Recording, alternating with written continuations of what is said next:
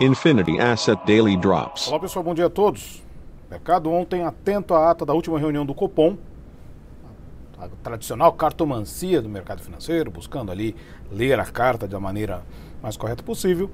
Banco Central dizendo que a transparência será um dos ativos a ser colocado de agora em diante, coisa de que, do qual parte do mercado, inclusive, já estava reclamando, incrivelmente, mas deixando claro que essa transparência vai dar o sinal correto em relação aos possíveis movimentos de política monetária. Não foi muito diferente do comunicado, a não ser por este ponto, ou seja, enfatizar a questão da transparência.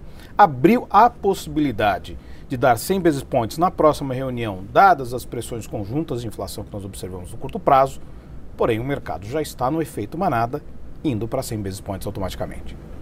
Não é bem assim. Os caras atentos porque existem elementos da inflação que podem surpreender no curto prazo. Nós fizemos algumas análises offset, ou seja, algumas coletas de preço fora do escopo de alguns indicadores de inflação e há um alívio em alimentação importante em diversos itens. Fora do lar ainda não, as margens estão achatadas, não há restrições à locomoção, mas isso acontece. Existe alívio em combustíveis, que, só, que o item transporte só não fica melhor por conta do GLP. E neste contexto, obviamente, é, tudo tem que ser feito, observado da maneira mais cautelosa ou possível.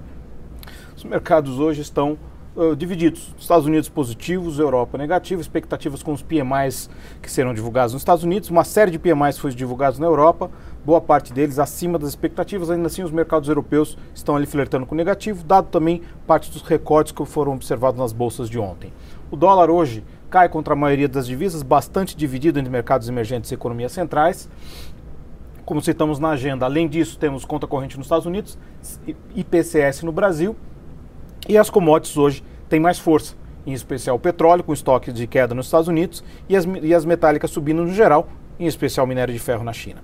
É isso aí, pessoal. Todos uma ótima sessão e bons negócios. Infinity Asset Daily Drops.